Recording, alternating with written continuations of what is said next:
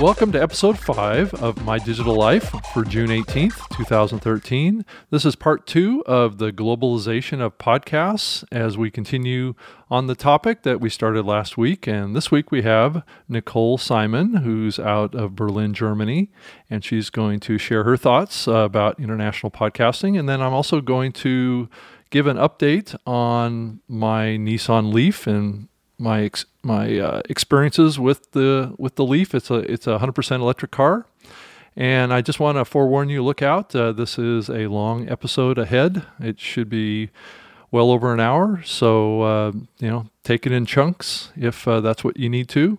Um, but if it's too long, I understand. I'm Rob Greenlee, and thank you for downloading and uh, just possibly clicking and playing this episode from the, the website at robgreenlee.com. I can certainly be reached at rob at robgreenlee.com or on Twitter at robgreenlee, and that's the last name is spelled G R E E N L E E. The show is also in iTunes and in the Windows Phone podcast area. It's also on Stitcher and SoundCloud.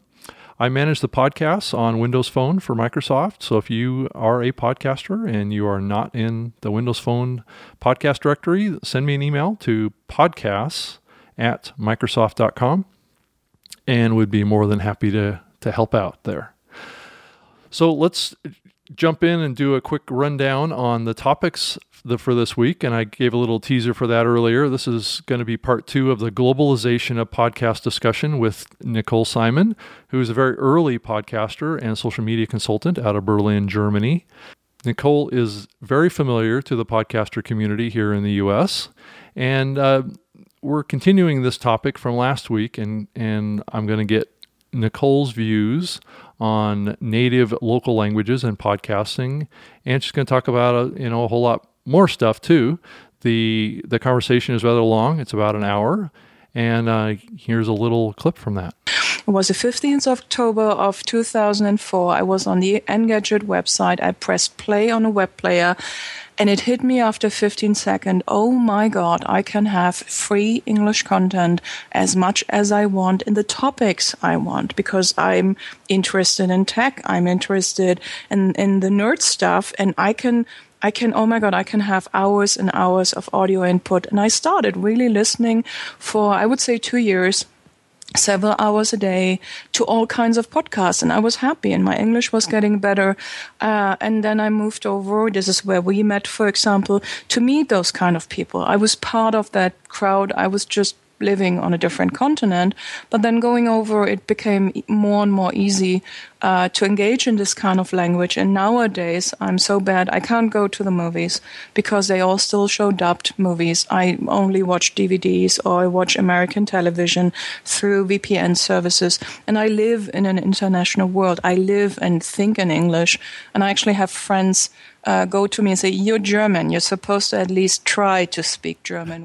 Well, I'm also in this episode, and it's actually going to come up uh, first, is I'm going to share my thoughts on having driven an electric car, my Nissan Leaf, for the past two years. Uh, it's going to be a quick rundown on my, my observations and thoughts and sharing some some stats. I have a 2011 Nissan Leaf. Um, my car is like one of the first 2,000 cars uh, Leafs made. It came out of Tokyo, Japan just prior to the the big earthquake that hit uh, Tokyo back in 2011 10 i can't remember exactly if it happened i think it was 2011 i actually i used a quick charger for the first time um, this past week so I'm going to talk about that and also the sounds that the leaf makes. There's a lot of confusion about that, and people don't quite know what that sounds like. So I'm going to play a little clip from that.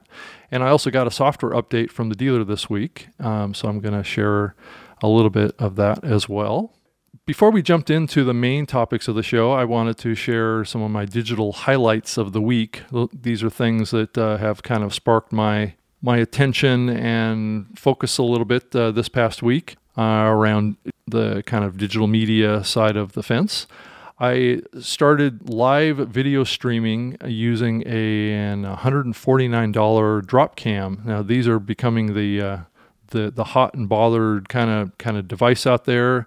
Uh, you can go check it out at dropcam.com and it'll give you lots of details on this. Uh, I'm actually using it as a uh, you know streaming just playing around with it in my backyard um, animals that come into my backyard and things like that it's it's not a real cool application but it's it's it's really taught me a lot about this kind of set up a camera that's connected to your wi-fi network and you can stream anything from you know eagle cam to a security cam if you just want to put it on your your back porch or on your front door so you can keep an eye on the the front part of your house. It's it's all kind of cloud enabled it enables you to to actually um, DVR your live stream.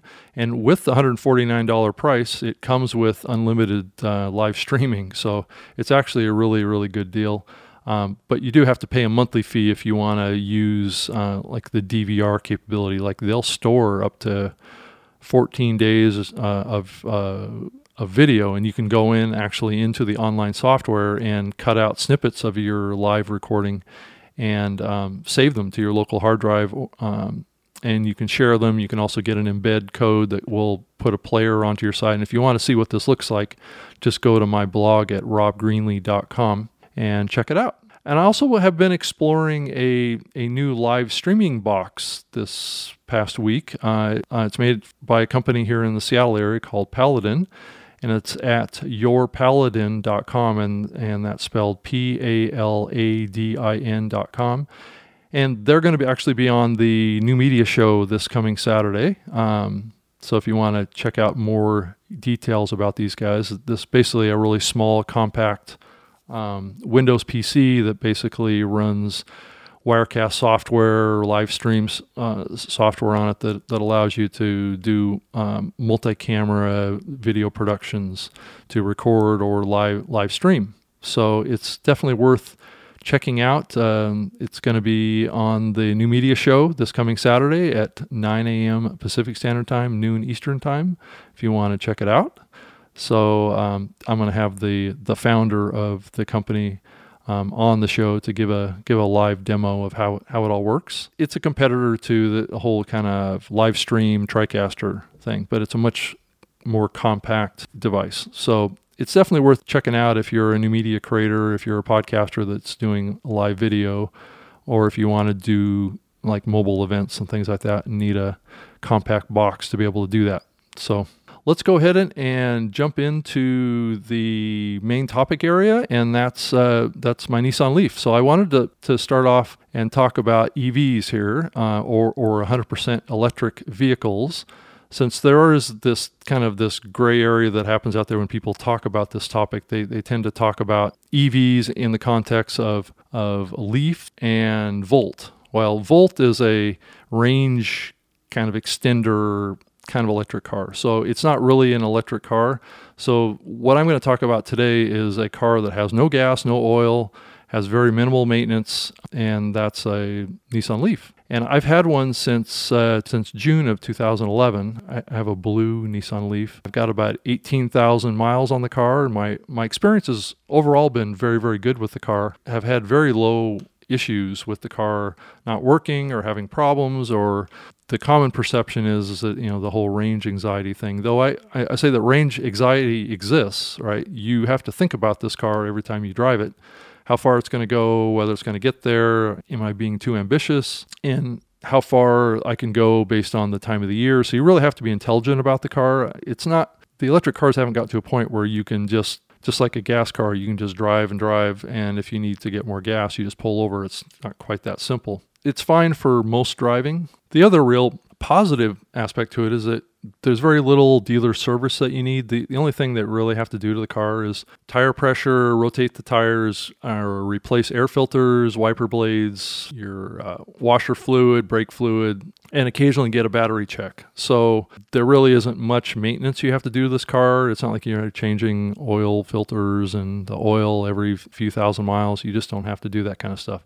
And I also just uh, charge the car in my garage. I have a two, 220 volt um, charger made by a company called Blink, and um, which was free to me because I, I was a very early early buyer of an electric car, which there was a federal program that was subsidized to install the first group of installations of EV chargers into residential homes, and now now they're expanding into parking garages and in front of Walmarts and and other kind of retail shopping mall theaters that kind of stuff now and we're starting to see that stuff really kind of grow and develop so and i got a, a tax credit i paid about $34000 for the leaf i paid for it in cash and i also got a $7,500 federal tax credit for the car as well, and also did not have to pay state sales tax. So that basically knocked off about 10 grand right off the top of the cost of the car. It actually is a really good good buy. I bought a Camry back three years before that, four years before that, and paid more money for a Camry. So it actually is a really good deal. The the range of the car is about 55 to 75 miles. It depends on the time of the year.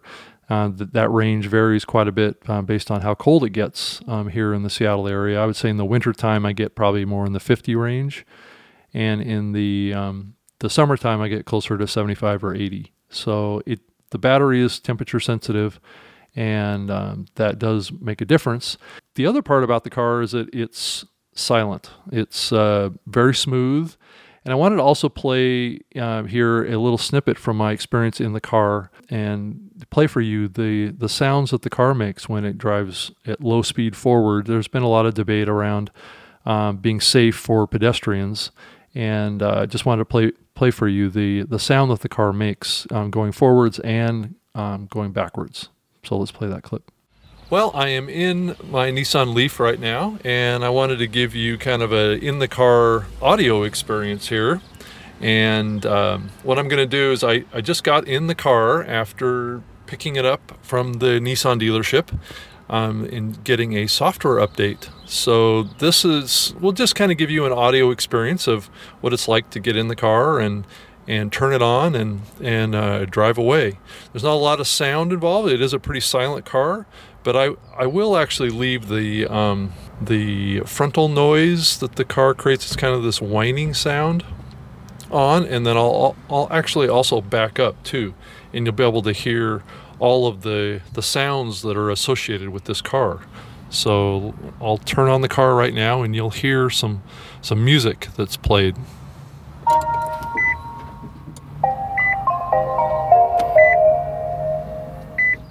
So what's happened is that the car is booted up and um, the music is played, and I am in the car, and um, we'll close the door now.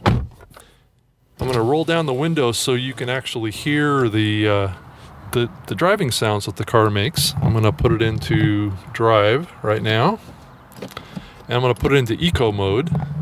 And so I'm going to drive forward here. I don't know if you're going to be able to hear it really well but I'm going to stick the microphone out the window.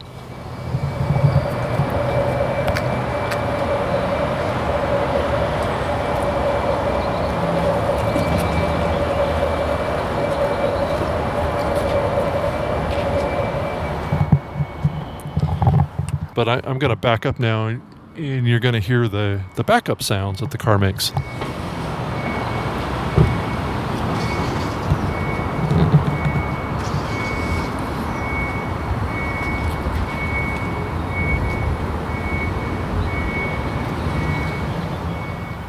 All right, so those are kind of the um, the sounds that are involved in driving a Nissan Leaf. I'm gonna hop on the road and turn off the recorder now, so I can drive safely.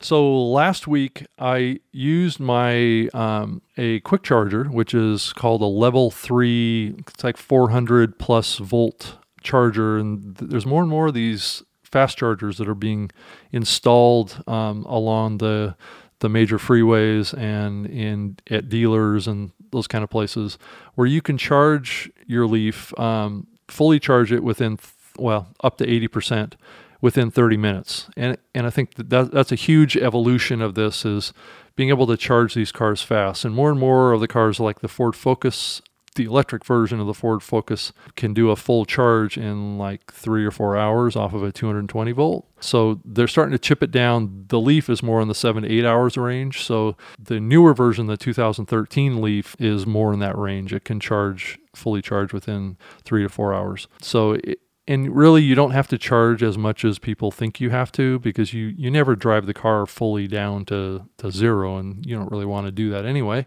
most of the time you're at like 40 or 50%. So you're really only looking at a couple hours charging every night. So it's it's not as big of a deal as you would think. So I wanted to play for you a little audio clip of, of me actually using um, a quick charger for the first time, and I kind of kind of audio describe. This was actually done with a video camera, so the the audio that you're seeing um, or listening to here will be supplemental to what was seen on the video. So let's play that clip. So I am using a what's called a quick charger, fast charger. This is the first time that I've actually used a quick charger to charge the car. Uh, it should be pretty quick, but as you can see, it's got quite a quite a rope to it or a wire. It's pretty thick. It goes up to this charging unit.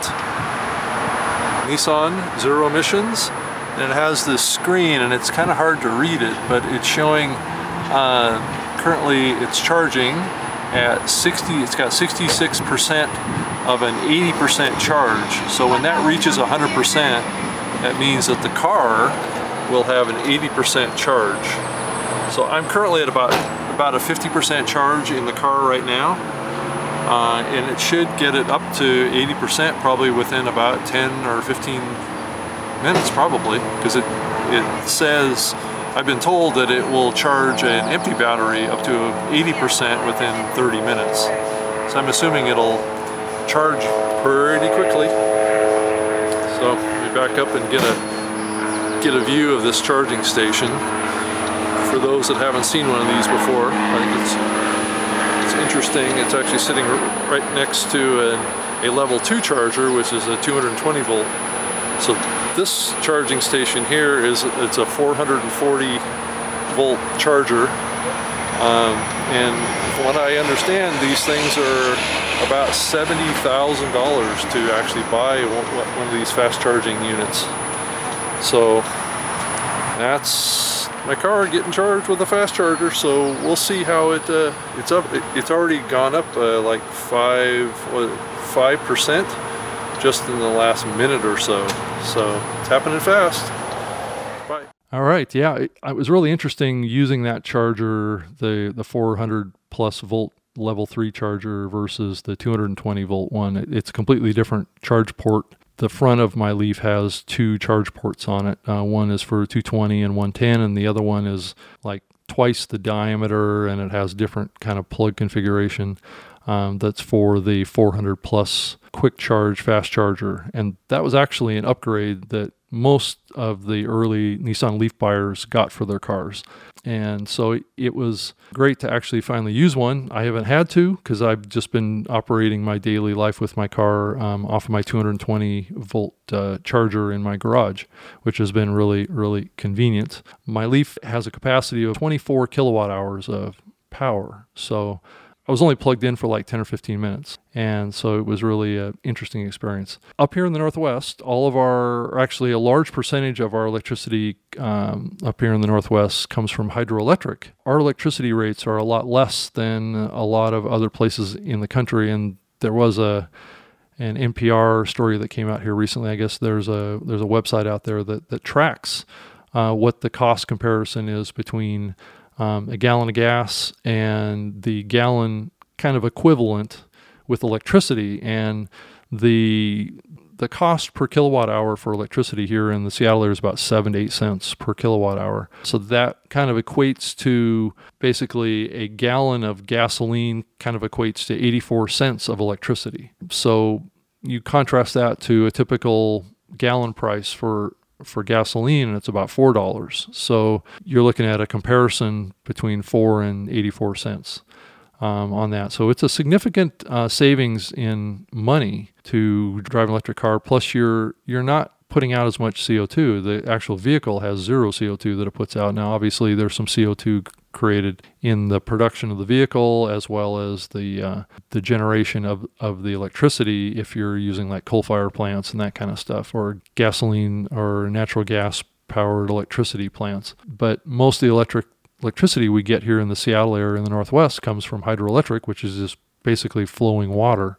So there there is no CO2 generated from that. So I also wanted to uh, play a little audio clip from a little video that was created by CNET by Brian Cooley, who does um, the the podcast series um, on cars, and um, he basically ranked the top five EVs currently in 2013 and wanted to to play that here for you. The the Leaf is still the highest ranked and best selling mass produced electric car. The top five list Brian will run down, which is really, really interesting. So let me play that for you here. We're going to rank these guys by their range on a charge and their miles per gallon equivalent. That's kind of the MPG rating for an electric car. We'll also tell you where they fit on the price scale. Let's go. Number five, the Toyota RAV4 Electric. Range 103 miles, MPGE 76. Prices out a little over 50 grand base. Now, this is the new RAV4 Electric, not to be confused with that kind of warmed over one that they did originally. It's the only crossover on our list, by the way, and it's a real fresh entrant on the market. It impresses us as the only non Tesla product that has a Tesla powertrain. Nice pedigree. Handles well, and that range of three digits over 100 miles is the only time you're going to see that until we get all the way to number one. Especially impressive considering this is also the tallest thing on our list. Number four, the Fiat 500e. Range of 87 miles, MPGE 116. Prices out a little over 32 grand. Now, this recent entrant comes in with, as you saw, great numbers on range, MPGE, and price. A nice trifecta. It's more refined, better handling, and more fun to drive than a standard Fiat 500. Charge time is just four hours or so if you've got a 240 outlet. But I slot the Fiat at number four because on a 110 outlet, the charge time is glacial 24 hours for a full battery charge. You'll have taken the bus to a Ford or Nissan dealer and bought something else by then. It's also a little too small for most Americans to take seriously, and the same still goes for the Fiat brand at this point. Number three, the Ford Focus Electric, range 76 miles, MPGE 105. Prices out just under 40. Now, pushing 40 grand makes you say, for a Focus? But the car looks great, it's teched up, as Fords often are, and leverages the underpinning of what is already a great conventional compact car. Plus, it's got a very sporty demeanor along with its green one. And it can do a real fast charge. Full charge in three hours and change on a 240 outlet, which can mean hours less on the teat than its competitors. The chief one being number two, the Nissan Leaf. Range 73 miles, MPGE 115, now pricing at under 30 grand. That's part of why I swapped out the Leaf and the Focus on this list since the last time we did it, because of a massive price cut that now makes the Leaf the cheapest EV that seats five. Now, the Leaf still looks like Barney. It's biased toward a smooth ride more than a sporting one, and it charges more slowly on 240 than that Focus. But the new lower price, lower cost to charge and run, and at least the availability of a 480 volt charge, if you can find one, are all compelling to this market. Before I get to number one, I can tell you it will not be the Chevy Volt or the Fisker Karma. As important of electrified cars as they are, they aren't strictly electric cars. They are range extenders. That's a separate list once there are five to compare. Oh, and the next time we do this rundown, the pending Chevy Spark EV may bump somebody off of it. Our number one electric car, hands down, is the Tesla Model S. Range 208 miles, MPGE 89. Base price, though, a little over 70 grand. Now, it's the first EV to win Car of the Year. It's also like the highest rated car Consumer Reports has ever looked at. It looks hot, goes like hell, has great range, and you can even option that range up to 265 miles. Its 17 inch central cabin screen rewrites the rules of cabin tech.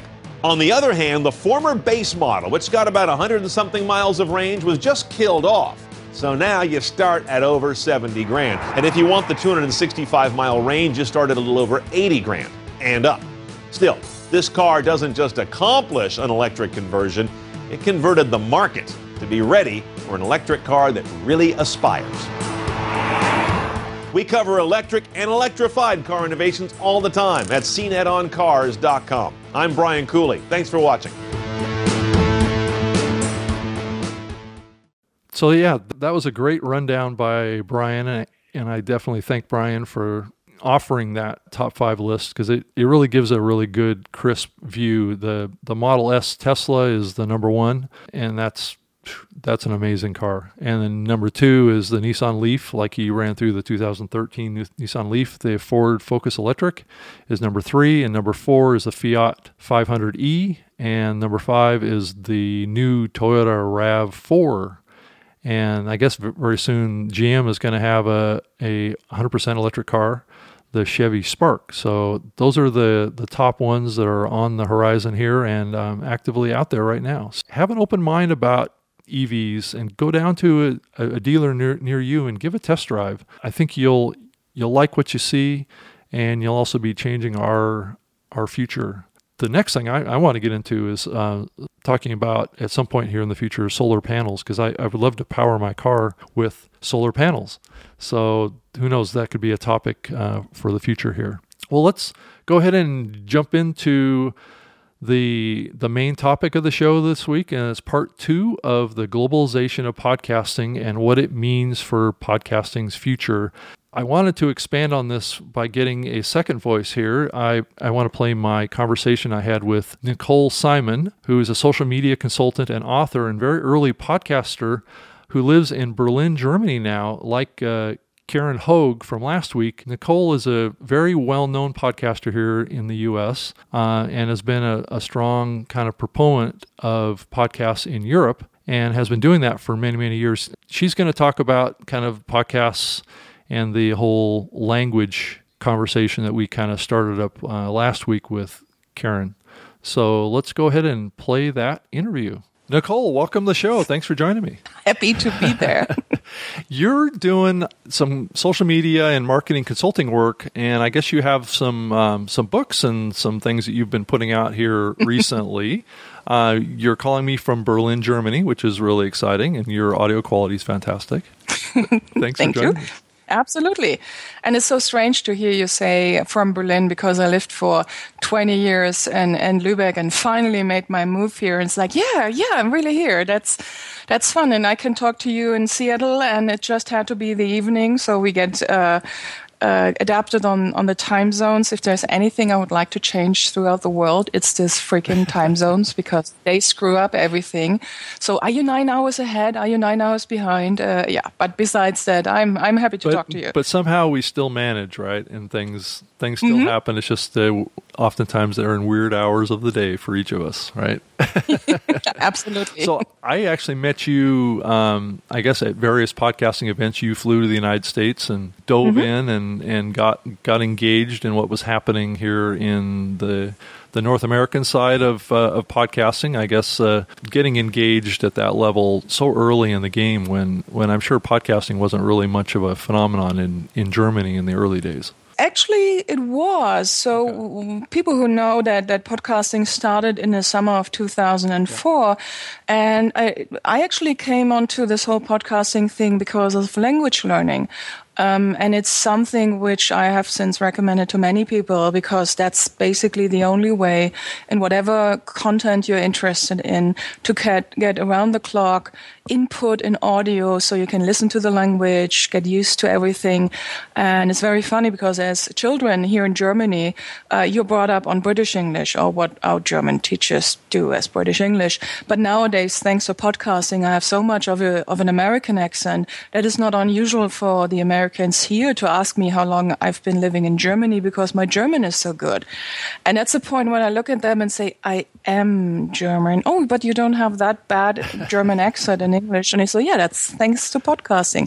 No, we, we talked a little bit previously, and, and in my case, I'm a typical German, and it helps probably, especially for international understanding, to see with, with the languages what that means. When you grow up in Germany, uh, I'm I'm 42 years now, and when I grew up, everything in Germany still to this day is dubbed. Uh, every movie, every television show, uh, there's no international radio. Every book you can buy, and back then, when I was a teenager, if you wanted to buy a simple paperback, which would bu- cost six dollars or something, I would pay here the equivalent of fifty dollars. So not achievable for any kind of teenagers. We are brought up we're brought up by our teachers, who are, of course, German, and we get taught English. It's our first foreign language, usually, starts in fifth grade. And as I have the highest education in school possible, I had a total, with one year repeat, I had a total of 10, 10, 10 years in English uh, of English in school, but when I left school in '91 for 10 years, I had a rejection phase of, of English. For some reason, it's one of my biggest regrets. So then 2002, I actually wanted to know if the guy kissed the girl. I watched a TV show uh, wanted to know how it moved forward. I knew it already ran in America, so I started looking around and found something, and then I got engaged into movies to train my English again. I got curious, and I also realized, started reading, and it was very hard for me because even though I had this foundation of uh, 10 years of English, that was 10 years ago, and it's hard if you don't have the vocabulary, you rather prefer the German, but for some reason this time I came into it. And so I was trying hard to better my English. Understanding reading was hard, but it was okay. And suddenly I, I, found a whole new world of people I'm interested in. I'm a deep tech person. Uh, I belong mentally in the Silicon Valley crowd, and Germany in many cases was so far behind. Um, and then suddenly podcasting came along. And the interesting part is I read it in 2004. There were some reports in German, but it never clicked. And I do have a very bad memory, but I can totally remember sitting in my office. It was the 15th of October of 2004. I was on the Engadget website. I pressed play on a web player and it hit me after 15 seconds. Oh my God, I can have free English content as much as I want in the topics I want because I'm interested in tech. I'm interested in, in the nerd stuff and I can I can, oh my God, I can have hours and hours of audio input. And I started really listening for, I would say, two years several hours a day to all kinds of podcasts and i was happy and my english was getting better. Uh, and then i moved over. This is where we met for example to meet those kind of people. I was part of that crowd. I was just living on a different continent. But then going over, it became more and more easy uh, to engage in this kind of language. And nowadays, I'm so bad, I can't go to the movies because they all still show dubbed movies. I only watch DVDs or I watch American television through VPN services. And I live in an international world. I live and think in English. And I actually have friends uh, go to me and say, You're German. You're supposed to at least try to speak German with us. Um, and it's becoming more difficult because English really is an easier language. And it all goes back to uh, the separation of the languages. As a German, uh, some people now start to go international. They go starting to look around and not just use it as an holiday thing. And they are they are excited. For example, if they can find free content online, they sometimes even pay for it. For example, through uh, companies like Audible or similar like that. Mm-hmm but it's it's a hard thing. Only Amazon and Co made it possible that, for example, you can buy uh, DVDs with ha- which also have the English track.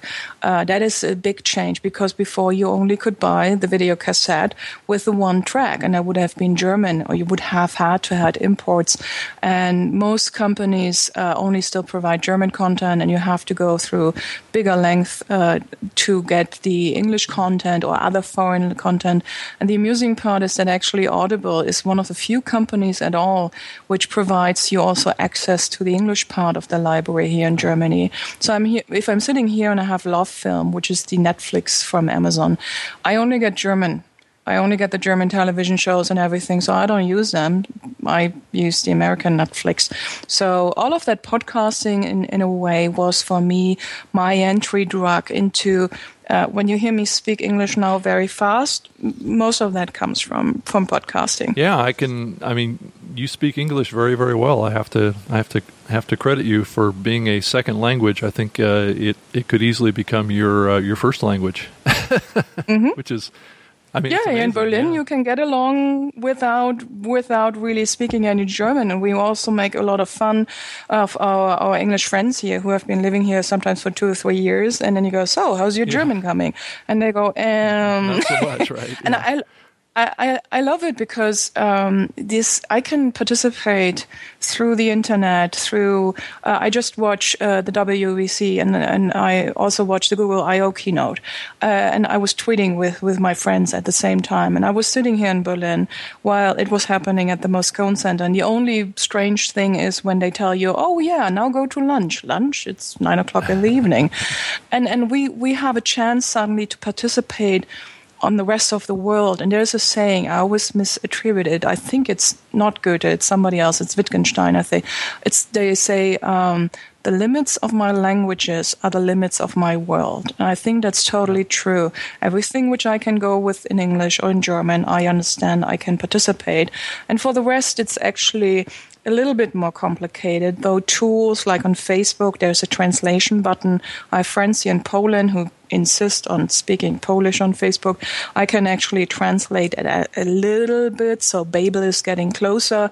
I, I curse every single time when I use my Nexus because while the Google recognition is good in German, I have certain things I just want to call and pronounce in English, or I have English research, and they don't like me to be bilingual.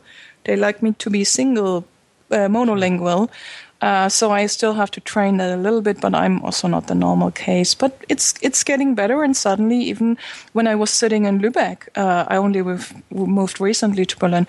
Even when I was in a smaller town like Lübeck, I suddenly had access to the world, and that's that's awesome. And I still think that podcasting has the biggest part of it. It's still my favorite co- form of consumption, and I'm uh, set mentioned to you that I actually have to have more podcasts because here in Berlin suddenly I have more commuting time through public transport. I'm running out of podcasts all the time, so I'm I'm out there and trying to figure out new stuff, which is exciting. Yeah, and I think uh, you know as content comes into the, the podcasting area, it is becoming more more global. But it, I've been noticing an interesting. Um, kind of observation that I've been hearing from others about um, you know content creation versus kind of consumption as you look kind of globally. And what I keep hearing is that content creation um, tends to be um, more linked up with with language, right? So. Mm-hmm. So in certain countries, or basically all all all countries, if you think about um, Mandarin and German and and you know all all these other languages you know around the world, um, people primarily speak those local country local country languages as their primary, right? So when they produce content, yes, they are most comfortable probably recording a podcast like this um, in their native language, right? So but yet, on the other hand, the consumption side, if they have a second language, they they're probably like you know a lot like you, or they can listen to English and they can get access to a, a world of content on you know in North America that's coming out of you know other parts of the country. They can consume that content.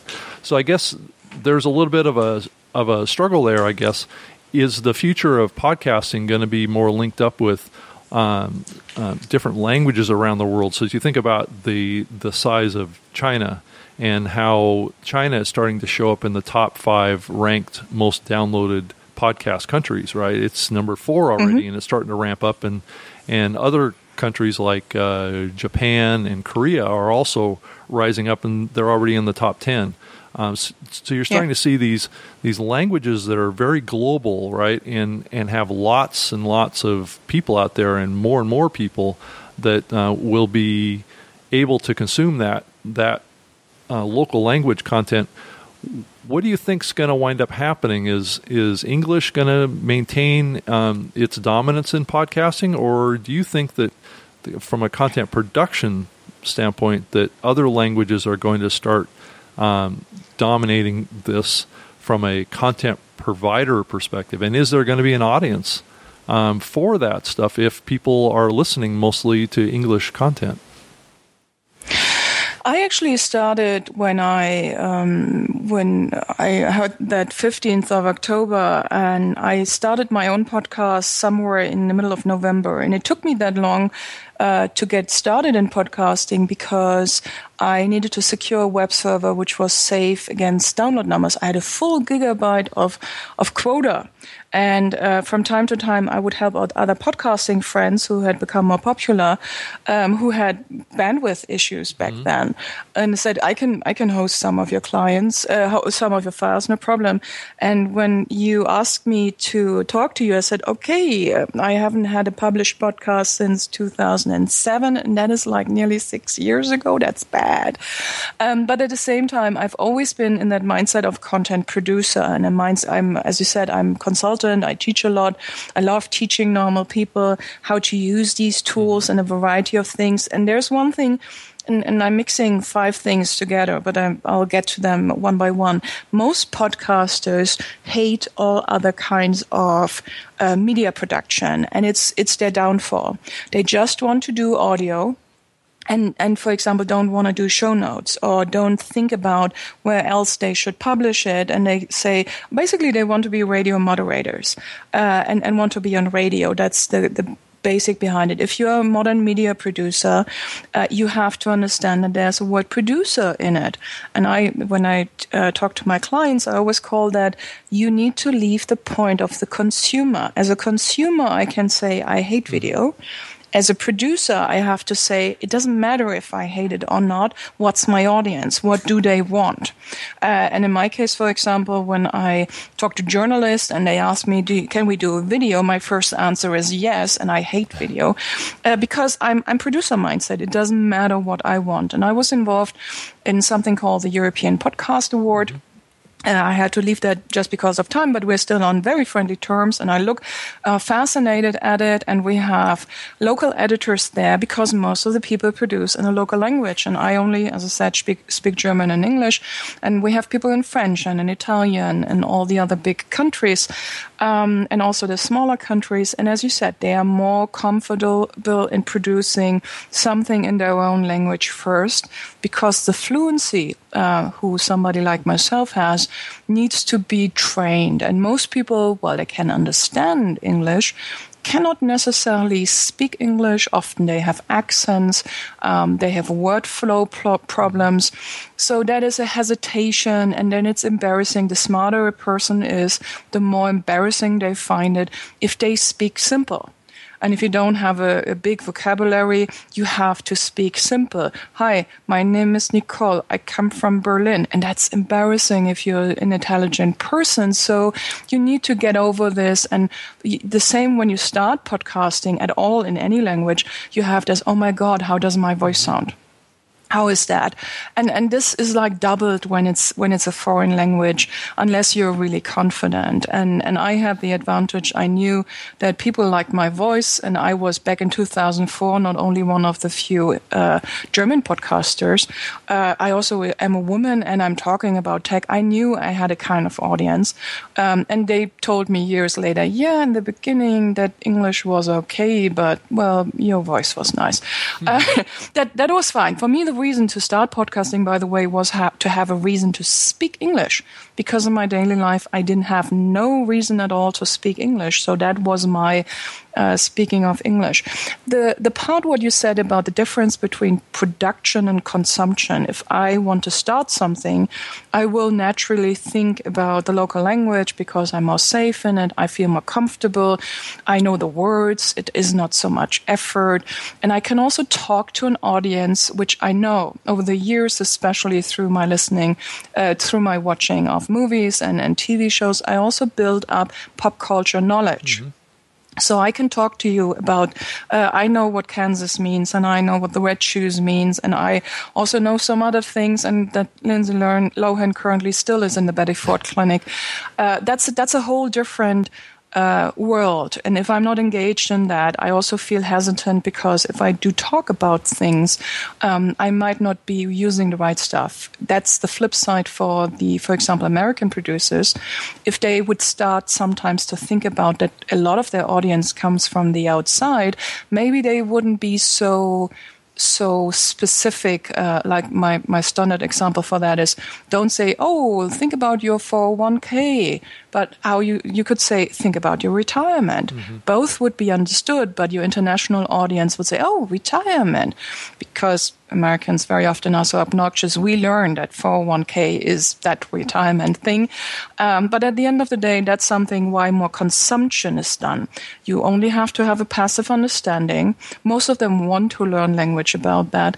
And also, that's maybe another missing part. I have a lot of offering in German for tech but quite honestly, I like to listen to the Silicon Valley level, and that's not what's provided hmm. here.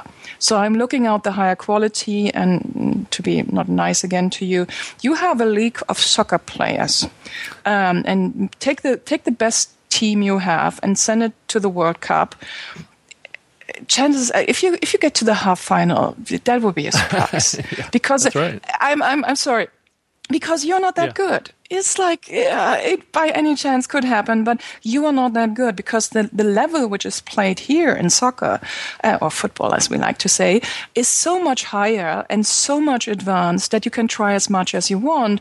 Uh, you get the old stars, and they still kick ass in, in your case. So, in converse, when I listen to tech podcast, even though language is German, and even though they might be clever people, I can listen to the source.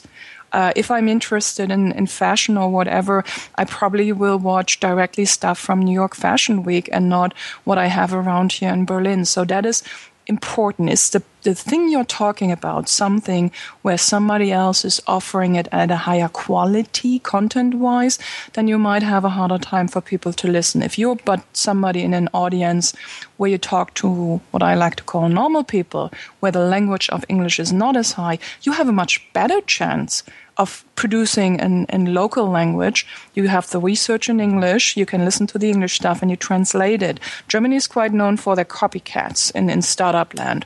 And that's not very much that we are just copying in ideas and executing them better. It's also adapted to the local market. And adapted to the local market means, uh, for example, in, in applications, I have the right time zone. My week starts on Monday and not on Sunday. It's all the little things. So, depending on the audience you're targeting, it can make so much more sense to go for a local thing. Um, if I listen, for example, to a TV show uh, podcast which talks about the current things in America. And I, I, I listen, for example, to, to Frame Rate. They talk about cable cutting, they're talking about HBO, they're talking about the newest seasons. It took me a while to even learn that you have seasons in America that, for example, now everything has stopped, everything has finished, that you have your reruns. Because here in Germany, when we have an American television show, it's just shown. And we were wondering, why the hell do you always have a Christmas episode or a Halloween episode? Well, because you know when it's going to air and you know it's going to be the right time. We have them in the middle of the hmm. summer and this kind of stuff. So we, we go back to the point of consumption is also the exotic window into the world. I can get to experience other ideas. That was a feedback I was always getting when I said, why the hell do you listen to me? It's like I, I like to talk, like to train my English, but just out of curiosity, why? And they would go, "Well, you have a different perspective on things, and and you have a different viewpoint, and some of that we haven't yeah. thought about before." So that is something where you start listening to others and say, "Hey, I can I can have a window into their world, how their daily life is." I learned through podcasting, for example, how abysmal the American healthcare system yeah. is. As one podcaster told me, "Well, I'm really feeling sick. I, sick. I think I have broken ribs, but I need to wait until I can can get into the ER." Because I otherwise cannot pay uh, to go there, and I can't even go there for coughing medicine. It's like what? That and that gives you a different perspective on the international part. So content production, especially if you want to make or earn money, for example, um, you have to go local language because you will not get any local advertisement to go anything uh, international that's not going to work. Yeah, so the the whole aspect of, of content production versus consumption, I think, is a different situation. But um, yes, but I also wonder about you know the the huge languages around the world like Mandarin and mm-hmm. and uh, other other languages. I mean, even even German. What is the future of consumption of podcasts coming out of those countries? Is it going to need to follow the same paradigm somewhat of what's happening here in North America, where it's put out um, as English, or are we going to see um, big podcasters come out of like China um, that will be in Mandarin that will find mm-hmm. global success, um, just not in the English speaking countries, or it'll just be people that speak Chinese in all countries around the world. So it becomes kind of a different kind of a market for, for podcasting compared to what we've seen today. Professional interest beside, how much interest do you have that there are suddenly 5 million podcasts in German? You personally? Um, I don't um, have a lot of um, desire to listen to it because I don't speak German. So yeah. it's So it really comes. That's comes exactly that, that's right? yeah it, it comes again the, the, the limits of my languages are the limits of my world. I don't care what's happening in india and the only thing i care about indian is like indian food and i really love it. I don't care about mandarin uh, even though uh, as far as i understand the chinese languages have the problem. If you didn't learn them as a child really uh, we as westerners lost the hearing comp- uh, the, the hearing that we can differentiate the language uh, I'm also sound sensitive, so different kind of screaming doesn't work for me. So for me personally, and for everybody who's listening, the the question is a a meta question. If you want to be a producer and you want to have world fame and you want to grow, and then you need to look at market and say, okay, maybe there's uh, one billion Chinese. That's a great potential, but those one billion Chinese have a monthly earning off and I don't know the market, blah, blah, blah. Or I go to Germany and find some German. There are not that many Germans, but uh, at the same time, there's a huge market. So that's a different discussion than, hey, me, myself, I want to do something, I want to experience something. And that's that's an important question. I personally I thought about it in the past because it has become uh, very often a statement, oh, look at China, everybody is going to speak Chinese. Um, and I think no, my world is going to be English and German and anything which automatic translation will be doing. And especially because I am into tech, um, my my world will be focused around North America, more specifically the West Coast. So it, it, depends always what kind of audience do you want to reach. If you want to reach a general audience, you could say, "I'm going to Italian, French, and German at the same time. We make same content production, have then locally translated it, and we have one time effort and have it doubled in in four languages: English, Italian, French, and German, or whatever, and have it adapted. That could be a great content strategy. Yeah. If it's just a personal or semi professional podcaster, I adapted a long time ago. Once I reached that level of fluency, all my communication is in English. If you see on any of my channels a German thing, it's because I did it on accident. My Facebook is English, my Twitter is English, my Google Plus where I write is English, uh, my podcasting sometimes when I do it is also in English because I know and there's many friends of mine who mix languages, who go partly English, partly German. But you see that, and you see a German here, you see a Polish there, you see something you don't know someplace else. Um, you don't speak those languages. It annoys you, and you unsubscribe. Yeah. Or you unfollow and everything. And this is why I tell you, I keep everything 100% English. So you're happy because I'm coming to you in, in a language you speak, because you, uh, on the other side, are my quote unquote market because I want to talk to you, I want to engage with you. And that's not, not the German audience. Uh, and I struggle very much with it because basically I have a split personality, especially professional wise. Um, I do have a name here in the German market. I have, as you said, I have a book and I have a video training, which by, for example, are in German and I have to redo them completely in English because of the examples and everything, every kind of effort I can put into marketing, for example. I'm looking more towards English because I can hire somebody from anywhere of the world as long as they speak English. I have the world as my customer base in theory, my tax accountant told me I'm allowed to make business with the US and with Switzerland and the rest of the European Union. More tax laws he doesn't know. So I have the world at my feet, but my tax accountant is telling me I cannot do business with the West. So we're moving to a global world where we speak clusters of languages, and the real life things haven't really caught up with that. Legislation still is very much located in uh, the the local areas. Like I have to buy my DVDs from the UK to get my English language. I cannot buy them in America because it's the wrong region code. And podcasting has this beneficial thing because most of them are free um, or there's no mechanism to, to pay them for. Most of them are free, available through iTunes, and everybody can, can use them or some other player, wherever you get it from. And it's accessible from everywhere. And this is, I think, the part where podcasting also drew so much. Um, being somebody who has been around in 2004, I remember the June of, I think it's June or July of 2005, when Apple switched on iTunes. And we had a strong community going on, very grassroots, but that community was not solidified enough to withstand the not 800 but 8,000 pound gorilla uh, of iTunes. I mentioned before I lent my hard, my my gigabyte of bandwidth, and there were some people. It was end of the month. iTunes was started, and it said, "Yay, iTunes is coming in podcasting." And two days later, they said, "And my quota is gone." And it was like the second of the next month. Like three days later, they said, "Yay, and it's gone again." because suddenly the masses came along and said, Yay, podcasting. And this is something where podcasting never has recovered from.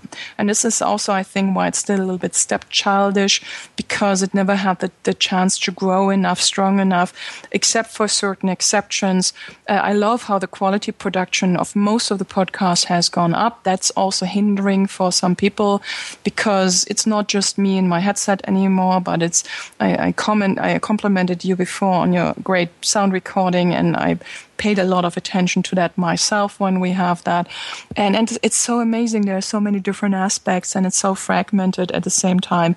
And it's it's hard to see where it's going to be in the future. I just know one thing: audio for me, in whatever form it comes along, is part of my daily life uh, it's it's the topics I'm interested in, and I, I'm into the tech stuff and everything. Um, and and whatever other topic you might have, you can go out and find something to your interest based in the languages you are interested in. And and this is why it's great that it's produced in local languages. Maybe you want to learn French or Italian, and you can go and probably find your tech podcast in Italian if if that is something you're interested in, and that's awesome. Yeah, I think that I mean the the choice is really what's so powerful about it, and it and it is free. Though I think that there's probably going to be a movement towards a little bit more monetization on kind of paid podcasts at some point, but I think it's just uh, it's just a matter of time before it kind of a certain subset of content moves in that direction, and the, the platforms will support monetization on. It's very similar to like an audiobook model is what I think where it will wind up at some point. But I do still come back to this this um, this language thing, um, though. Huge growth in content production in places like China or in in Spain or those are probably not going to impact me directly in my consumption of podcasts. I'm looking at it more from a global perspective and how that might impact mm-hmm um, kind of overall podcasting uh, and yes. how it's going to uh, grow. And I, th- I, I really am strongly starting to, to think that uh, language is going to be the key driver of success for the overall podcasting yeah. in general.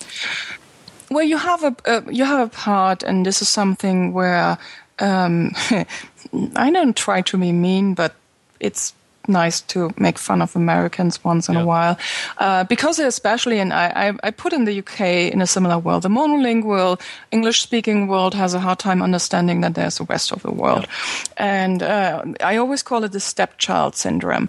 Um, I am I'm the stepchild, you're the real child, and I always get told, well, not for you. So you have some famous podcasters who go, oh, we have a competition and everything, and it's awesome um, on the US for those few states. And thought, hey, I'm listening too. I have I have my own reach. I can I can bring stuff out. I make recommendations about things you can buy in the US. I regularly buy in the US every time uh, somebody like myself comes over. We have people before we send out. I buy my stuff on Amazon, get it delivered to a friend who then brings it to me into the hotel where we meet, and then I bring it back. We usually have an empty suitcase with that because we bring so much stuff back because the exchange rate is so great right? and we have this kind of stuff where we where we go around. And as you said the language part uh, is it going to impact you personally? No except you want to learn something new. But you are as a, as as the receiver a kind of set. And i, I wanted to say about the monetization uh, many people always think you have to do payment for that kind of stuff. I think it's a great thing if you have advertisement if you have some kind other why other ways. Um, i've done for example uh, podcasts in the past. I, I like to do pre-conference podcasts, uh, and my benefit, my payment out of that for putting in that kind of work uh, was first of all I got to talk to a lot of interesting people, and I'm an introvert, so uh, it's harder for me to talk to people, which you probably wouldn't be listening to this. Um, but it's it's it's it's not hard yeah. for me, and I'm not shy or anything. But it's an effort for me to say and work a room or anything. By podcasting, I have people passing me by, turning around, say, "You're Nicole, right? I I recognize your voice." So I put something in, I get a feedback, and I can also tell you, let me, for example, as a podcaster, give me sometimes reasons to do demographics. I can tell you something about myself. I'm mildly willing to give you some information as a podcaster. And then you can tell people, well, we have an international audience. We have an audience from 32 something. This is their school degree and blah, blah, blah. You came back to the question and leading up to that, if it doesn't concern me personally, should it concern me on a global level that changes are done because the audience is just so much bigger, for example, in China or in India? And I think yes, because if I'm an international company and I say, well, I have money to spend on a podcast or on some other way, and there we have a billion Chinese or we have just 280 million US uh, citizens, hell, let's go with the Chinese. Uh, then it could be relevant also for big language clusters like Spanish or like English, because maybe those people then say, well, I have an easier time going to that audience. Uh, and also, there's a part when certain uh, changes are happening. Like, it's great that the app economy is coming out of Silicon Valley, but in traditional mobile sense, America is something which I have fun with every single time I'm over there. Every time I make a photograph of some advertisement where they call it least dropped calls of all the providers dropped calls in Germany happen when you drive on the Autobahn with 200 and you have a phone conversation and you're changing towers. And even then you don't have drop calls. Yeah. So there's different technical standards and there's different movement towards it. And it seems totally unrelated. But there was a big article on supply chain management chain management from Apple. Uh, and they actually said, well, we produce in China because we have customers worldwide. Uh, and why not produce in China, especially when there is a scale uh, we can get? If we need 30,000 workers today, uh, additional to what we have in America, we we don't even have it all over America. In China, we just go over to the next company who has them. And there was there's this outcry from the Americans, for example, to say, "Oh, it has to be produced in the U.S. because otherwise." And that's the point when I say, "Well, there's a global world, and we have money too." And uh, by the way, are you realizing what it means if you think in, in local terms. And this is why the keynote from Apple was so interesting because the MacBook Pro is going to be assembled in the US. Yeah which probably just means putting three pieces together, but suddenly it has the label done in the US. And by, by comparison, if I, for example, look at the market, you were again talking about the global perspective. Uh, if I speak here in, in Germany English, uh, and you need a producer for your podcast, or you need somebody to do something for your podcast, everything is virtual. I can do that from here. I may have different living costs. And suddenly there's a movement from the international side and the international production levels because maybe I'm fully trained. And it doesn't really matter, for example, if, if I only speak Chinese. Um, and I just need to clean up your audio and get out all the ams and the ooms. And if you pay me two dollars an hour, I, I'm richly paid. That is a different perspective on global. So it's great and relevant to look at these global movements and pay attention closely to them to identify the chances hey, maybe I can do something in a different language and have more more yeah. reach or more interest, but also the parts where it's about going to different markets. And there's one tip: if you really have a successful podcast, for example, and you have the content because it's always about the content. Do start, for example, talking to others and and make uh, alliances with them and say, for example, to the German, hey, we're going to help you out with the content. We produce the stuff, we make stuff for you, we make bumpers or whatever. We make them a little bit more international, so they are also consumable by a German. And then suddenly could, you could have an international reach with somebody producing the same thing in German and just reading show notes or whatever. And it doesn't matter that you don't speak German because then it's your brand which can grow uh, and go international. So there's a lot of chances and opportunities.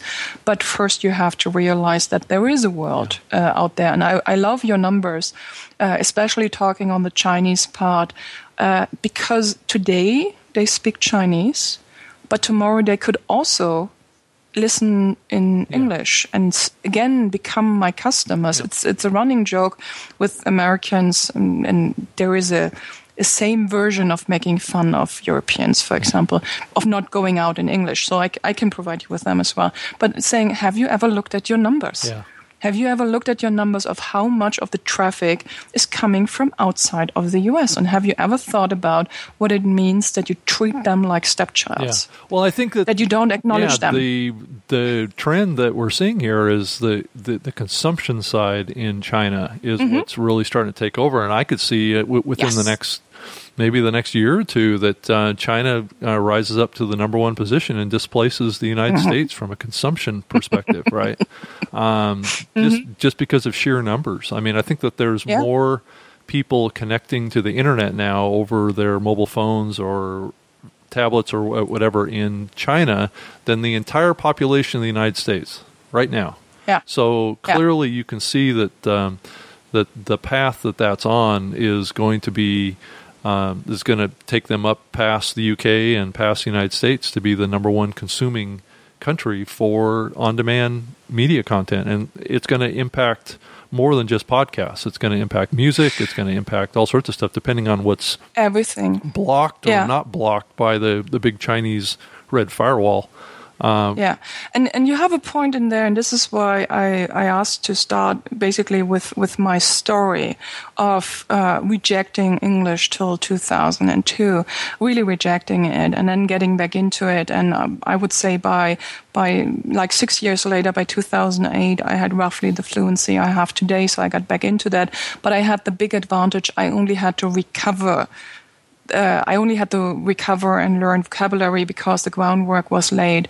Um, and we always had in the back of our mind that there's a bigger world out there and it's English speaking. So that was a given which I was growing up with. So for me, it was always clear there was more to see outside. Imagining me being in a little village, I always knew that there was a big town. And the challenge I see with the American market and to to a degree with the UK market, but there on a little island, and that's special in itself. Um, I love it when they talk about the Central European stuff. And it's like, yeah, what's that Central European stuff? Um, that's that's that's very different. No, but the Americans are grown up with "we are the world," um, and and it sounds maybe harsher than I mean it, but there is the sense of like we are the top of the food chain, and you never came to the idea that there might really be something else out there. And every time I'm in America, I watch television, and, and America has a huge size, and that's part of the problem. The news start with what's happened locally, then your state state and maybe the country. And if it's something really, really big, then maybe you get a note of two seconds of, oh, there's the rest of the world. Yeah. Uh, because an American is someplace in the world, and but everything is so American focused that you grow up with this understanding of this is like everything there is. So for you, the idea of um, China or somebody else coming is is going to send you from uh, going to put you into more challenges than for me. Take for example a pupil who always or a student who always has been bad grading by, uh, and I'm not saying uh, has, he has a three level because you're American. I'm going to say he has a C level, C level to D level. That person has has learned failure all of his life and knows how to deal with it. Knows he needs to get at least a C um, to get something like college or whatever. He's he's used to that, and this is me knowing that there's another language world out there. You basically are the A student who, for the first time, suddenly gets an F. Yeah in a very important test. Right. You're screwed. You're screwed because you have no coping mechanism. You don't understand what's happening. You suddenly get views from your parents and, and you don't re- this is, I'm, I'm not exaggerating. This is what's happening in, in the mindset of the, that kind of people. Said, oh my God, and you you are much you're falling much harder and have a much harder time to get back from that this is why we sometimes hear when really good students get suddenly a bad note they kind of fall into depression yeah. and, and really go off the rails because they are hit so hard and it's so unexpected. And I think something not similar, but slow, slow roughly along those lines could happen to you if you don't, for example, pay attention to uh, what's happening in China. And you said something very important. The consumption in China is going through mobile. Yeah. And if I'm a producer on a global scale, I need to realize, I need to observe, I need to be the producer, not the consumer, uh, the consumer in the American market who has a bad network and has data caps or whatever. I need to look at this Chinese market and say, huh, if they are going like this today, and that's working, what does that mean, for example, for the future here? German Telecom has just made very many enemies by threatening net neutrality because they're imposing a data cap of 200 gigabytes. Mm-hmm. That seems ridiculous to most people currently. And I watched last year Wimbledon through BBC streaming and the Olympics, and I used 130 gigabytes in a month. But still, there's there's a lot of stuff coming, and they're preparing for the future you may not hit the 200 gigabytes now, but give uh, HD television through streaming on the internet. And as you know, most of the Netflix stuff um, is is making by numbers 40% of the American web traffic in the evenings, as far as I know. Um, and, and if you look at the futures, and Netflix's video has nothing to do with podcasts, but you have so many similarities that you need to look to the big brother, uh, like like television, like streaming, like Netflix, and you need to look to the other countries like China or some other things to say, wait a moment, they're coming from mobile. And then you look around. Most people nowadays don't consume anything through their desktop. They have their tablets, they have yep. their mobile phones. That's the point when you start looking around saying, okay, do we have any working podcasting clients? Who actually do this kind of downloading, who support multiple devices. It doesn't matter if you have an iOS device or an Android device, you need to think in multiple devices. How does my stuff look on the different platforms? Do I maybe provide different options for subscribing? Mm-hmm one of the things I like of the TWiT network is they provide audio. And they also provide different versions of video, and you can do live streaming if you want, and awesome.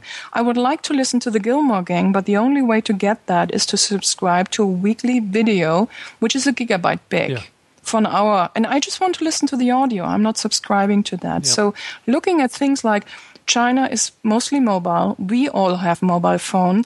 Where is the shift?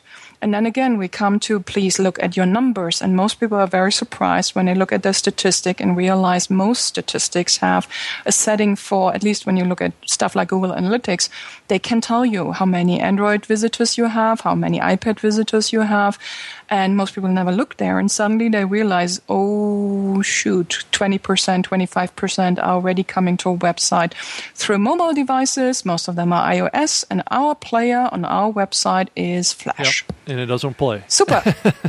and it doesn't play and it doesn't see. And this is again where I say, see with many of the successful podcasters, this is what they understand. I need to provide text so people can, the, the, the search engines can scan the text, send me visitors. I need then to have a website which is uh, confined enough that anybody who comes through anything like a link from a friend, like a like from a Facebook, a tweet or whatever, they come to my webpage, they come to my player and say, oh, this is interesting. This is, for example, why you never link to an audio file. You always link to a blog posting. And they could come from anywhere. So what is this podcast about? And maybe they want to listen through a mobile device. Maybe I have different options, different variations of that. And I hopefully have at least a simple, just, um, um, thought about it today because I was uh, walking looking at my stream of uh, podcasts I have in there, and I think I have 20 podcasts on my mobile device, and I actually five of them don't have cover art. Yeah and the cover the people who have cover art the good ones is which i can just roughly look at and i know oh this is where i want to click on and it's all the small little details and this comes the global perspective yep. again in the past you were the single person who did something in your small village and suddenly everybody can reach your customers or reach your listeners. And this is what I call, and this is where you can tell I'm a consultant. Um, this is what I call the airbag principle. You're bringing out a new car, that's awesome. But if you tell the market you don't have any airbags in it, that's interesting, but nobody's going to buy your car because people are used to having airbags, left, right, center, and whatever. So in terms of podcasting, I expect great quality. I expect uh, good download numbers, uh, good download speed. I expect there to be an image. I expect yep. there to some degree to be show notes and so on. And this is where the global perspective comes in again. If the the world uh, suddenly has access to uh, your listeners and you're just going by and not being great with that. And suddenly somebody comes from the outside in, does it better. And there's a flip side to the local produced content. The local produced content in local language usually is of a lower quality content wise than what we have internationally because they don't have to try so hard. And I'm always looking forward when the Americans, most of them, finally get their act together and say, there's a market, 120 million Germans speaking in Europe alone. Awesome. We want that. Then they come in like the professionals and they pull out all the stops and do all the professional stuff, making the local ones look old to that degree. Um, and so it's it's a highly interesting thing to watch it from both of the sides, like from the German side as well as from uh, the English side. So this is this is exciting. This is what you call popcorn. You just sit back and say, okay, let's let's watch how that works, um, and and then move on from there and say, okay your mobile example has an equivalent in America, and that's the consoles. Um, listening to American podcasts, I know that in, in America, consoles have a lot of connection to the TVs, have apps in there. You have your Netflix, you have your Hulu, and you have some other stuff. And as far as I know, I think it's, is it Stitcher or what is it, what you have on the consoles to access podcasting? There is something. Uh, well, it depends on which console you're talking about. You're talking about Xbox. It, it does not have any podcast app currently in it today. But yeah, the stepchild audio again. But but I yeah. think some of some of them have have something. So yeah, well, I, Stitcher yeah. is in in cars and and it's, yeah in cars um, that was it. You know in in phone apps and things like that is primarily yes. where they're at today. And they also have a website too that you can play off of it as well. Yeah.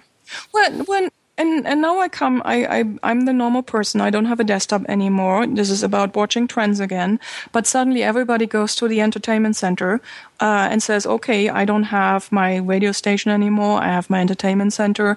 Uh, and and then this is why, as a podcaster, I need to have a look at what's happening with the consoles and who can we support to finally also have maybe podcasts mm-hmm. on there. Um, and this is also about spreading spreading your stuff everywhere who might want to listen to it. And this is where it would be great if more people would work together and say, uh, not I want to play in my own little sandbox, but work together and say, dear Microsoft, dear Sony, we want you also to provide that part with the audio because we have content. This is then again where usually those console providers say, well, there's no business model behind it. Um, this is when we go back to podcasting slightly being the stepchild, not so grown, not so big as video. But at the end of the day, and that ties back to the question I asked you about your languages. Do you really care, you personally, how much video content is out there? And if you're like me, you probably will say, nah, I don't I do video. I watch video, some things, but my main consumption is not YouTube. My main consumption is yeah. my audio. So I would use even a console, maybe a little bit for gaming, but also I would never use it for TV because I don't watch TV. So give me give yeah. me audio. Well, I mean, a lot of people, um, especially younger people, will get like maybe an Xbox or or you know a PS4 or PS3 um, to put in their, their living room and they may have a studio apartment or something like that and yeah. that is their like their radio right it could be their radio mm-hmm. and, and, actually one of the most popular apps on the xbox console today is pandora so it does yeah. kind of speak to that console concept of being kind of the center of your entertainment in, in your home per se not so much when you're out of the house but i mean clearly because you're totally away from it but um, but yeah, I mean, I I think that uh, that the console is an important piece to this, but but I do think that mobile is is far more important. Um, and I yes, and I also need to speak. You know, I've been speaking a lot about Chinese and kind of how they're going to sit at the number one ranking. But if you look at all the other languages of the world, um, you know, the Spanish and Russian and and French and all those, there, there's hundreds of millions of people that speak those languages. Um, the yeah. question gets back to and they still and they still prefer yeah, those exactly. languages. And if you take out the French, who are kind of special about the language out of that, um, then actually you also have the part where even in the future, uh, as much as I like the Babelfish and everything, and as much as I do daily talking in English, uh, German will still always have a different meaning to me than any other language. No, Sorry, I interrupted and you. the, the the bigger perspective is is that um, um, I I wonder though in each of those countries uh, the the bigger media companies or the state run kind of media in each of those countries will they produce um, content in English and in the local language? Now, granted, it's probably more difficult for a small con- content provider to, to produce two different versions of their show, one in English and one in local language. But will the, the bigger media companies in those countries um, do both because they have the resources to to do that, and maybe they have a desire to reach a global audience more than maybe a local podcaster might. Yeah, and you had, um, and I'm I'm a bad girl because I had my mobile phone not lying next to me, so I checked my email because I can listen to you and still look at my email. But it, I I do have a point with this. Um, I got a message from Facebook that they actually now are finally also supporting hashtags. Uh, new with Facebook, and Facebook is a great example. I, I loved it when Facebook started to become bigger, and I saw that in America, of course, and it had a relevancy. And they were trying to get speaking gigs here in Germany, uh, and they were told, "Yeah, you can come at, at one one big big digital conference, and you can have that room over there, and then you can have a conversation and blah." And they said, "No, we want to do the keynote," and the conference organizers went, "Why?" Because we are Facebook, we're the world leading network. And he said, yeah, but not in Germany. Uh, we had a competitor, a copycat called StudiVZ, which was really like the German audience was on one of those networks. And Facebook was like, meh, something people do who also had American friends or, or international friends. Similar to that, we don't use LinkedIn. We have a different network here, and you have a second profile on LinkedIn for your international contacts. And they were shocked by that. And Facebook is nowadays the number one network in uh, Germany, and that only changed and started since they actually started to have their interface in German. Because before it was in English, was not easily understood, was not usable for most people who don't have a fluency in English and they are hesitant against English. They used, and, and the other one, which looks completely the same, is available in German. Think again about the podcast. I have a tech con- uh, podcast in English or just take something. I have a cooking podcast or whatever, or a science fiction podcast in English, or I have the same in German. The one in German has roughly the same content. I can understand it better. I'll go to the German one. But if the other thing also comes in German suddenly, I will switch over to the more international one because they will have better stories, more interesting guests and everything. And this is what you said with your second point. The international companies, uh, will they be producing internationally only if they have an international mindset? And if you have an international mindset, you don't go out and um, you go out and make the work correctly the first time. And I call that the basement principle. Imagine you actually have built a house and it doesn't have a basement and it has a flat roof. And suddenly you have the idea you want to have a basement that's going to be maybe impossible and very expensive because you didn't plan it from the get go. If you had planned from the get go, you had a a kind of basement, not very built out, uh, the dry walls on the walls still, but you had a basement. At a later point, you can make it pretty. And this is when you plan, say, okay, uh, we have this English speaking podcast. We're also going to have that in French and in Italian. And we need to have those steps for translation. We need to have graphics. We need to have this. We need to have that. If you plan it correctly, lay it all out, you know uh, how to, to streamline this kind of process and say, okay, we need this, we need that. At that point, we can go to that direction.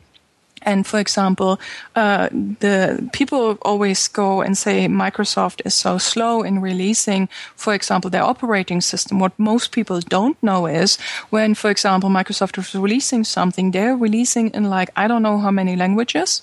Uh, and we're not just talking about the big no. languages like French, German, Spain, or whatever. I, think I was uh, I once think. worked in That's what they're. like like if it's if it's spoken by three people i, I was select customer um, with with my old company and we would get i would get every single month like 25 disc with 55 version of languages, but that takes time if you want to translate it good and properly into all of these languages. So it costs you a little bit time. But those international companies, uh, I know, for example, the Huffington Post wants to go locally here in Germany. They've been searching for people left and right. But the problem then usually is a cultural one. It's not the production process. They could do it. They, you write your American stories and then you just let them translate. Awesome, right? You know who Arianna, Arianna Huffington is, and you know who Kobe Bryant is, and you know who Alec Baldwin is. The German may be knowing who Alec Baldwin is, but who's this Kobe, and is, isn't that a beef? Yeah. Um, so you also need then to think internationally in sense of okay, if I go, for example, into uh, into the local market, what do I have to do and adapt content wise so people understand it? Uh, but if you plan that properly, and the big companies who have the resources, if they have the mindset, they will build a house with basement and yeah. an empty roof so they can go full force. But it takes a little bit of a different thinking sometimes uh, for example, when you uh, say, "Oh, you can watch us live at uh, 5 p.m." Uh, Western Eastern time or, or, Central time, I know by now what time that is in my time translation because I know you don't give me the exact numbers. I also can translate ounces. I can translate inches. Uh, it would be so much easier, for example, if you have a production podcast and I know I'm talking video again. I like to watch cooking videos. I can't cook. I'm still hoping to learn cooking through videos. And there are so many degrees of Fahrenheit and there are so many ounces of something. It would be so easy for the people to just have on the screen also the gram also the, the Celsius, that would be so easy and it would increase their audience by so much. It's the little things always which which make that. But no, those production companies that thinking they have the resources, if they come from locally, uh, like a German company, for example, the the same naivete and the same not knowing that there's a world outside applies to them. They go, well, we could go international, but we are market leader here. We don't want to play catch up in, in the different countries. So we stay in our core market uh, and if, for example, the agencies and the advertisers are not willing to support the international content, uh, if a German company comes out and says, "Hey, we want to do something international. How about you, American company, give us the money?" They will look at that and say, "Our American headquarters handling that. We come to you." uh, but you don't come to us. So there's this different where to get the payment from, who's the is taking the lead on this kind of production, and that's moving slowly towards a more international thinking. Uh, absolutely, even from the local language markets, but it's still going to take some time. But it's interesting, as you mentioned, also the consumption is different uh, normal people who lived all their life in their language bubble suddenly realize, hey, there's a world out there. And I have my friends who are living now in Australia, and I have my other friends I met in, in the vacation, and they're in America, and they're all on Facebook, and they're talking about this and that TV show I'm interested in. Let me check that out. So we are becoming more global. Uh, in this sense, and this is not going to be English as an American uh, I always like to say that English is, for me at least currently, the lingua franca, the, the language everybody agreed on that we are talking about that. And in, in this language. And that is, many confuse that. That's not imperialism. That's just the thing we all know. It could be Esperanto, it could be French or something else, but by chance it actually is English. That's the kind of stuff I love talking about. So this is more or less the problem uh, to to to find it's it's not an easy topic to and, and we live in a complicated world and it's a reflection of that there is no one solution to that. There is not one answer. And it's something we will watch in the future. And uh, for example, you mentioned the China statistics, and I have no interest in China, but now you sparked my interest, and I will pay close attention to your, I don't know where you actually posted, to say, okay, maybe he can get me some of those China numbers, yeah. and vice versa. I'm the one writing the German perspective sometimes on thing, or um, the European perspective. Then sometimes people come to me and say, "Wait, I, I, I saw your comment on that," and this is how we truly come to a international understanding um, and and truly start to become more of a world and not just countries. Uh, and as much as we have still many problems to get over, I think we are slowly transcending towards something where there is going to be uh, not the world peace, yeah. but something hopefully in in that rough direction. And I'm looking forward. yeah, forward I just think it. that the rest of the world is joining in on yes. the conversation and going to be more included in in the um, the online media world, and I think that that's that that's a good thing. But it is going to be shocking to a lot of people in the United States or the, mm-hmm. the, the English side of the fence to to figure out how to kind of take that all in and be able to to manage it right. And yeah. you, you should do it in slow doses. And one of the comments I very often get, and maybe that is the last point, um, when they say, well, all people I meet from Europe, from Germany, from whatever, they all speak great English like you. And that's the point. The others are not talking to you um, because they don't feel confident enough, because they feel stupid, because they can't express themselves. So that is why sometimes the idea arises, well, they can speak English anyhow, so what's the problem? Uh, most of the people still don't do English well or other languages well. Uh, people who are really fluent in, in more than one language um, are not that often. And I do get kind of uh, flack here uh, if, for example, I, I talk to a German on from my Twitter account, I do also answer in German, uh, in English. And then I get something, we are both German, why are you not speaking German? Um, that's stupid. And you get attacked, for example, for being international, for bringing stuff over and saying, well, I saw this and this is where I have my conversations, or even saying, hey, I was in America, I was at a conference, I spoke to these people. Oh, you just want to show off. So you have to have a thick, thick skin to some degree. But most people I meet who are like myself, we say, well, they can talk as much as they want because the other side is much more more interesting. So just be more a little bit more inclusive and start looking around. Try to find the the people like me and say, okay, I'm interested. I don't know. Let's take something which is totally off the chart. I'm interested in somebody in Africa. Uh, you don't need to start speaking Swahili or whatever language is actually in there. You will find interested people who have reached the international level who will be happy to talk to you in English, in mm-hmm. fluent English, uh, and and get your different perspective on it. And and it helps. I, I've never learned so much about my own country and even my own language than since I started going into this English sphere because suddenly I see differences. Suddenly I ask myself, "Hey, why is this in German like that? How? Why are we behaving here like this?" I see a difference in my behavior. So going into a second language also means uh, going into a different reflection about your own country. And even if you're old, you still can learn vocabulary. My tip for that always is podcasting all the time. Uh, and the biggest thing you can do is flashcard with vocabulary and then just embrace uh, the podcast you can have take children books which you know and which or books you like or TV shows you like and do them in a different language with the subtitles of the different language. Just be prepared. That's sometimes really bad. And then you realize why all of us are actually trying to watch the originals. Uh, but but it's easy to do, and you can even do it if you're like very old. Um, like even if you're 60, you can start and learn a different language. It will enrich your world. I don't think it's going to be Mandarin. Yeah, it probably won't be. hey, I wanted to ask you what um, what would be or where would be the best place for people listening to this to um, to read up on you and learn more about you? But actually, I think the, the easiest way um, is for me to get in touch, like, for example, on Twitter. Uh, that would be Nicole Simon. And I do actually um, when I blog nowadays, uh, and this is also an interesting change, I don't do it anymore on my blog. I mostly blog on Google Plus.